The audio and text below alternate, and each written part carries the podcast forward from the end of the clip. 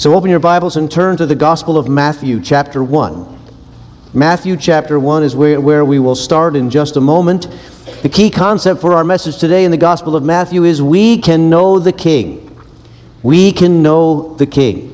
I'm going to take you through a, a, on a journey through the Gospel of Matthew, but before we do that, I want to tell you about the Gospels themselves. Because the question could be asked why is it that we have four Gospels Matthew, Mark, Luke, and John? And in reality, that is a misnomer to say that we have four Gospels. The Gospel means good news, the good news of Jesus Christ. And there really is only one Gospel. But it's told to us from four perspectives. It's best to say the gospel according to Matthew, according to Mark, Luke, and John. Each of us each of them shows us the account of Jesus Christ from a unique perspective. And in order to get your head around what I mean by that is I'm going to tell you about one of my favorite movies. One of my favorite action movies is a movie that really didn't do all that well in the theater. It was kind of come and gone, but it was the movie called Vantage Point. Vantage Point told a story about a fictional uh, assassination attempt on the President of the United States while he was on a diplomatic mission to Spain. Now, the story itself is not all that you know, unique. It's interesting, but nothing mind blowing. But the way that they told the story was fascinating. The, the, the main scene of the movie is that scene where the president, there's an attempt on the president's life and they show you that particular scene from the various vantage points of the people in that place. And so, first, you see the attempt of the president's life from the vantage point of the Secret Service agent. You see what he saw. Then you see what the uh, policeman there in Madrid saw. Then you see what a reporter saw. Then you see what a tourist saw. And that same scene is rolled back and played again from the eyes of these different people. And what you get is different perspectives, a little different view, all looking at the exact same thing. It's an interesting movie, and it's a very good parallel to what we have in the Gospels. Because each of the Gospel authors tells us about the life of Jesus Christ from that different vantage point, different perspective, to a different audience. And that's what's crucial for us to understand. They're writing with a particular audience in mind, and so they're styling the telling of the story of the good news in order to convince that audience that they have in mind that Jesus is indeed the Messiah, He is the Savior of all mankind. And so we need to understand that. And what it tells us is the very first thing we need to know when you read the Gospels, you are not reading a biography. When you read a biography, you read about a person's life, and you read about that life in sequence, and the chronology, and the, and the date upon date, year upon year. That's what you read when you read a biography. That's not what you read when you read the Gospels. You do not read a biography. Every once in a while, for the most part, there's a general flow of the life of Christ through the Gospels, but every once in a while, you'll come across something and you go, huh, the other guy says he does that here, and he says he does that there. Or he says that here, and he says he says that here.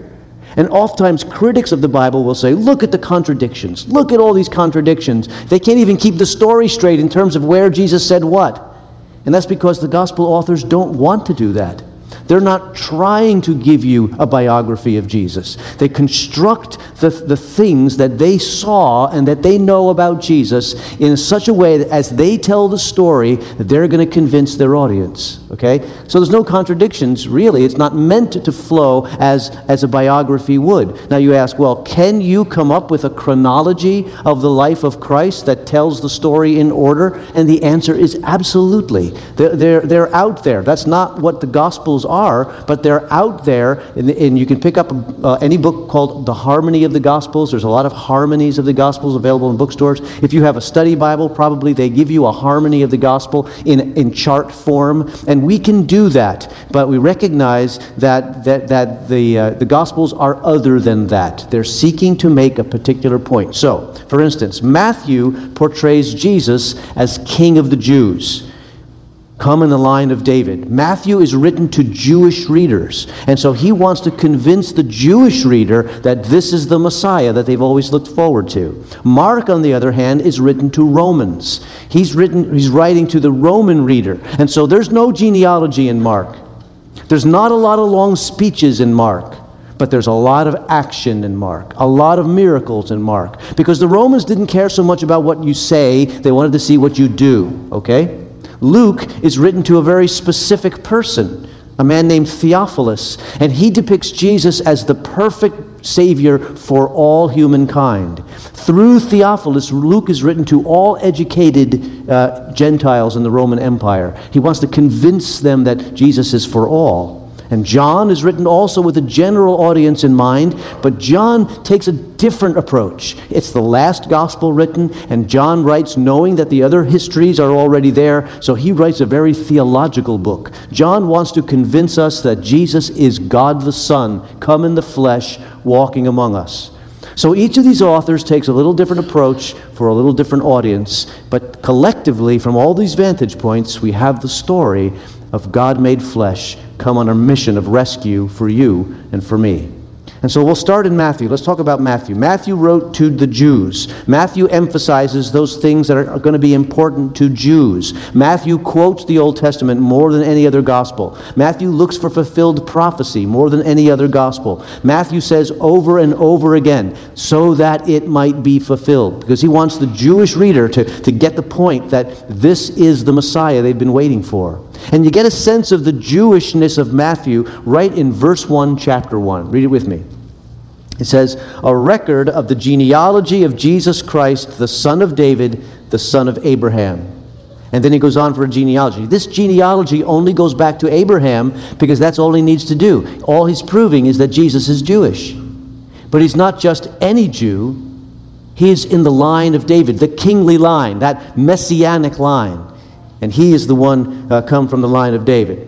And the reason that Matthew has to write to Jews particularly becomes clear when we begin to understand when he writes. Now, most scholars will place Matthew around in between the years AD 55 and 65. Okay? Very early in the, in the movement called Christianity, AD 55 to 65. And what's happening in those years is that the movement of Christ followers is becoming increasingly Gentile. Because the Apostle Paul is taking his journeys and he's spreading the message, and pagan Gentiles are responding to the message of Jesus as the Savior. And what's starting to happen in those years is that Matthew wants to make sure that the, uh, the ministry of evangelism is still open to the Jew. He doesn't want the Jews to think, well, this Christianity, this is a Gentile only religion. And so he makes sure that they know this is your Messiah. And because what's, what's also happening at the same times is that the Jews in the synagogue who accept Jesus as Messiah and the Jews in the synagogue who don't accept Jesus as Messiah are starting to come to loggerheads. Very soon, those who follow Jesus as Messiah are going to be thrown out of the synagogues. And so Matthew wants the Jews to, to recognize that, that when you follow Jesus, you're not really stopping being a Jew. You are following the fulfillment of everything your scriptures told you about as you, as you wor- worshiped God. But he also makes a statement to the Gentiles, reminding the Gentile Christian pop- uh, population your roots are in Judaism. So don't reject those ethnically Jewish brothers and sisters. So, as we look at the Gospel of Matthew, I'm going to lay out the sections. The first section I'll call the arrival of the King. Okay, and it's, it's the short, a short section from chapter 1, verse 1 to chapter 4, verse 17. Inside that section, you have the genealogy of Jesus, the birth of Jesus, the visit of the Magi, the escape to Egypt, the baptism of Jesus, and the temptation of Jesus. All these set the stage for the larger section of the book, which is going to be the ministry of the king. That's the great bulk of the book of Matthew. But this arrival of the king is told to us in a way that lets us know that God always had this in mind in a miraculous way. And that is in chapter 1, verse 22. Just look there. Jesus, uh, excuse me, Matthew is talking about the birth of Jesus, and he says, All this took place to fulfill what the Lord had said through the prophet The virgin will be with child and give birth to a son, and they will call him Emmanuel, which means God with us. Now, what I want you to see is as Matthew is quoting Isaiah 7:14 there. Isaiah said those words 700 years before this event.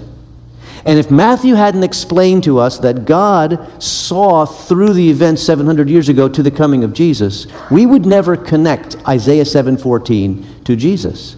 We would think that when Isaiah says a virgin will conceive, and by the time she has a child and, and, and the child grows up, we would think that's a mechanism of timing for King Ahaz's situation, and it was. But Matthew lets us see that God had a double fulfillment in mind. That there would be a time when God literally would use a virgin. A virgin would literally conceive, and literally her baby would be God with us. And Matthew shows us that to say God always had this planned.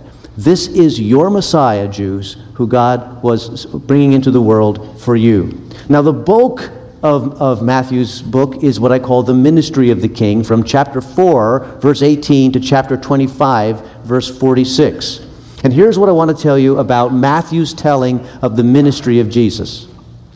Matthew organizes his telling of the ministry around what scholars call the five discourses. There are five speeches, if you will. In Matthew, there's a lot of red ink if you have a red letter Bible, okay? Because Matthew shows us five long speeches throughout the course of Jesus' life, and he alternates the telling of Jesus' story between speech and action. So I'm going to show you these sections that I call kingdom action and then kingdom speech. Kingdom action, kingdom speech. And it goes alternately that way throughout Matthew till you get to the very end. And kingdom action number one is he builds his team and then he goes out and on a miracle working tour in Galilee. Go over to chapter 4. And in verse 17, you see Jesus crossing over from the preparatory moments to his ministry. It says, verse 17, chapter 4, from that time on, Jesus began to preach, Repent, for the kingdom of heaven is near. What Jesus is doing is he's taking the words from John the Baptist Repent, the kingdom of heaven is near. Taking John the Baptist's message and he's applying it to himself. And he's saying, John was right, things are happening, and I'm it. And then you see him call his initial core disciples to himself Peter, Andrew, James, and John. And they go out on a tour of Galilee where they begin to see Jesus doing miracles of healing.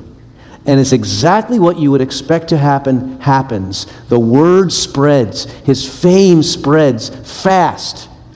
And as soon as that occurs, Matthew pivots in chapter 5 to the kingdom speech, number one. And it's Jesus' most famous speech, the Sermon on the Mount. Now is discourse number one. Verse 5, uh, chapter 5, verse 1 says, Now when he saw the crowds, he went up on a mountainside and sat down. His disciples came to him, and he began to teach them, saying, And the Sermon on the Mount shows us the ethic of the kingdom. This kingdom speech is all about how the king's kids will live, the kind of things that we'll do, the kind of thoughts that we'll think. And it's an ethic that is not achievable in human terms alone. But it's so attractive that the words of the Sermon of the Mount have penetrated even our secular society. If we would live like this, love would dominate lawlessness. There would be no, no battles and no fights between people or between nations. The, the, the future that Jesus outlines and the way he wants his people to live is so attractive. So, secular people know the lines out of this ser- sermon. Verse 3 Blessed are the poor in spirit, for theirs is the kingdom of heaven. Verse 4 Blessed are those who mourn, they will be comforted. Verse 13 You are the salt of the earth. 14 You are the light of the world. Verse 44 Love your enemies and pray for those who persecute you. This is the kind of ethic that Jesus calls his people to. But you're only able to achieve that when you are related to the king, when you are a child of the king. And he's calling them upward to that kind of ethic. And the way that his sermon affects the hearers is totally new. Go to the very end of this kingdom sermon in chapter 7. We're going to move quickly, so just keep turning your pages. Chapter 7, verse 28. And, and the sermon is just ended, and here's Matthew's account of the response. When Jesus had finished saying these things, the crowd were amazed at his teaching, because he taught as one who had authority and not as their teachers of the law. You see, when the teachers of the law taught, they quoted the other scribes, they quoted the, the, the, rabbis, the famous people to give their words authority. But here comes Jesus, and he speaks in a self authenticating way. He says, You have heard it said, I say to you. And the people come away from that going, What is this? Who is this who speaks in this way? And you're meant to ask that question and immediately when you ask that question, Matthew pivots to kingdom actions. Kingdom action number two, the section, the second section of kingdom actions goes from chapter 8 through chapter 10, verse 4. And the actions of the kingdom is G- Jesus is seen doing miracles. How many miracles does he do in that section? 12. And he chooses his 12 apostles. Those, that number would be significant to his Jewish readers that this is a symbol that God is in this. God the Father is in what this man is doing. He's kind of doing it the way that God has worked in the nation Israel. And in those miracles, we see power over illness, power over nature, power over death. The blind see, the mute speak, paralytics walk. And exactly what you would expect happens. Again, he is a sensation. Multitudes are following him, flocking to wherever he goes. And so, after that, after that uh, kingdom action and, and choosing the 12, the second discourse happens in chapter 10. When you, if you turn to chapter 10, you'll see a lot of red ink. Because in chapter 10, Jesus gives a speech, but not just to, to everybody, he gives a speech to his 12 men. And he's going to send his 12 men out to go throughout Galilee and spread the word. Because the movement is getting beyond just one location. So they're going to go out and fan out and kind of diversify spreading the message. But listen to the charge that Jesus gives his men. This is the very first Go project, by the way. This is the very first, right here, very first Go project. Jesus is giving his men the charge. This is what we're going to do on this project, guys. Here's what I want you to do. I'm going to read the charge and I'm going to give you the reaction. As you go, is verse 7, chapter 10. As you go, preach this message. The kingdom of heaven is, at, is near. And everybody would say, Amen. Amen. Then, heal the sick. Amen. What? What? The, the, the response would be, What? Heal the sick? Raise the dead. What? Raise the dead? Cleanse the leper. Cleanse the leper? Are you kidding? Drive out demons. What? Put yourself in the shoes of these guys. This is the charge heal the sick, raise the dead. Oh, by the way, later on he says, and don't take anything extra and have fun. you got to be kidding me. How do you think doubting Thomas responded to this? Right? He left that room saying, I hope we don't see any dead people. Or when it came to the first leper, he said, Peter, you're up. I mean, this is amazing the charge that he's giving to these guys because it's not about them, really. They can't do any of that. He does that through them. Okay? That's what I want you to do. I want you to go out there and do miracles. And you're representing God, and even though you're representing God, the going is going to be tough. Go to the very end of the speech, towards the end, verse 32. Whoever acknowledges me before men, I will acknowledge him before my Father in heaven. Whoever disowns me before men, I will disown him before my Father in heaven.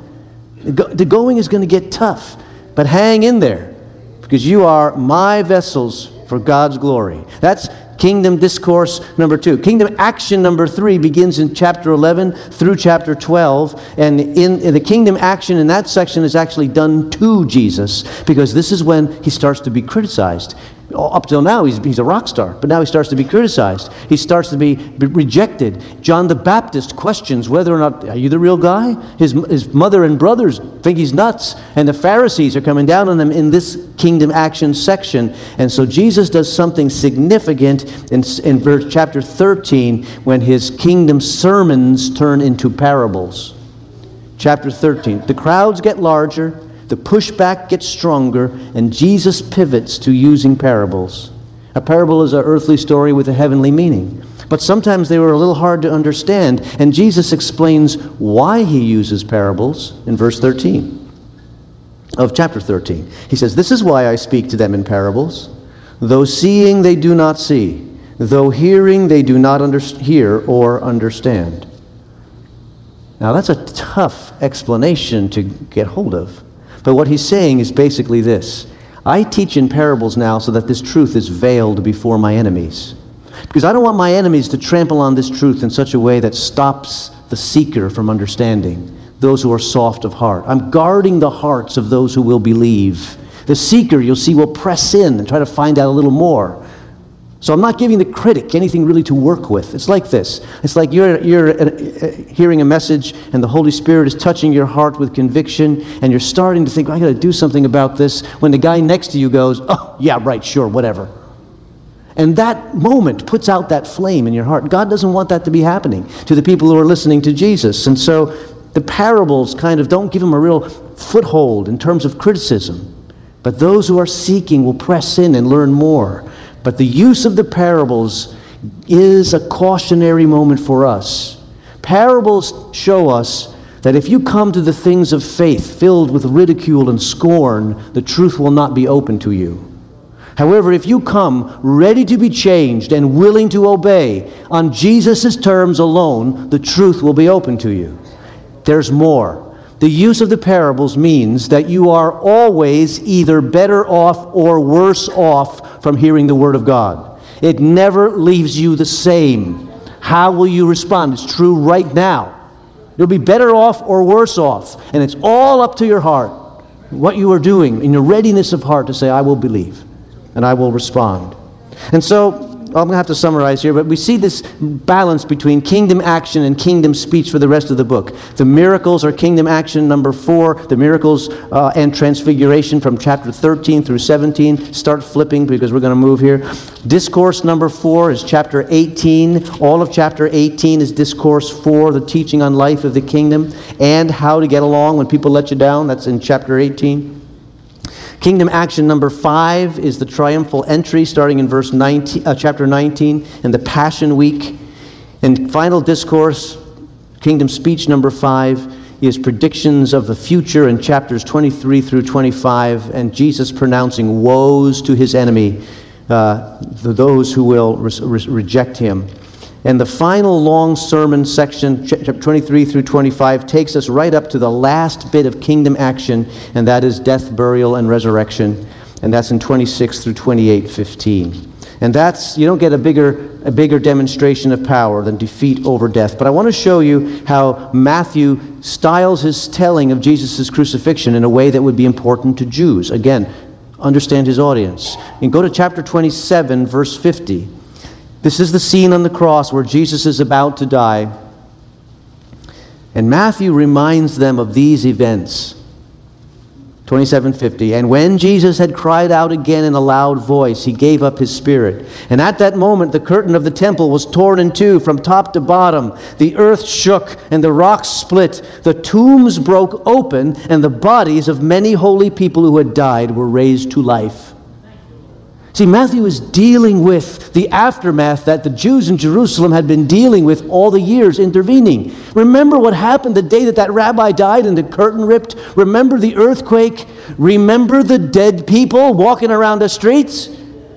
They had been talking about that. That rumor had been circulating, and Matthew says it's all true. This is how it happened. Because God the Son was being killed in a sacrifice of atonement. Matthew alone tells us these details because the Jews would remember. And at the very end, he, Jesus gives us a commission. He gives his followers a commission to represent him in the world. But when he leaves them, he doesn't give them a commission in any way or, t- shape or form that a usual leader would give his followers when they lead. I mean, usually when a leader is giving his followers, they're about to go away, his followers are going to get out there and represent them. He would say something like this Guys, we've been together for three years. You've seen my methods, you've learned from me, You've been sent out on mission. You did well. You learned the work. You have the diploma. Now you are ready. Go out there and spread the word. That is not what Jesus says. This is what Jesus says. Verse 18 All authority in heaven and earth has been given to me. Therefore, go. But I'll be with you. See, he's saying, You can't do the work. You're not ready. You're not able. It's not up to you.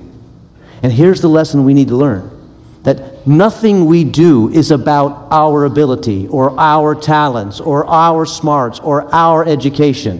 When you work for the Lord, it's not Him wanting your ability, it's Him wanting your availability. And when you are available, His power flows through you. That's the message.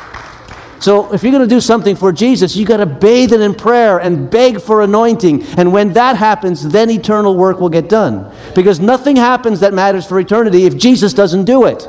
So Jesus says, I will be with you. You can't do it without me. But by the way, go and make disciples, make followers. And the followers need to come from all nations, all nations. And that's where the Jews would stand up and take notice. You mean this Messiah is not ours? No, it's for all nations.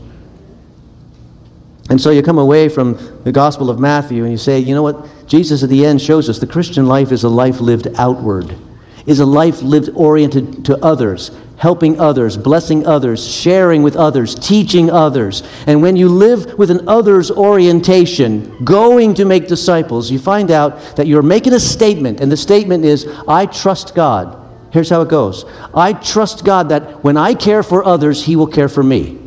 I trust God in that. I trust God that I don't have to live a selfish life in order to have a happy life.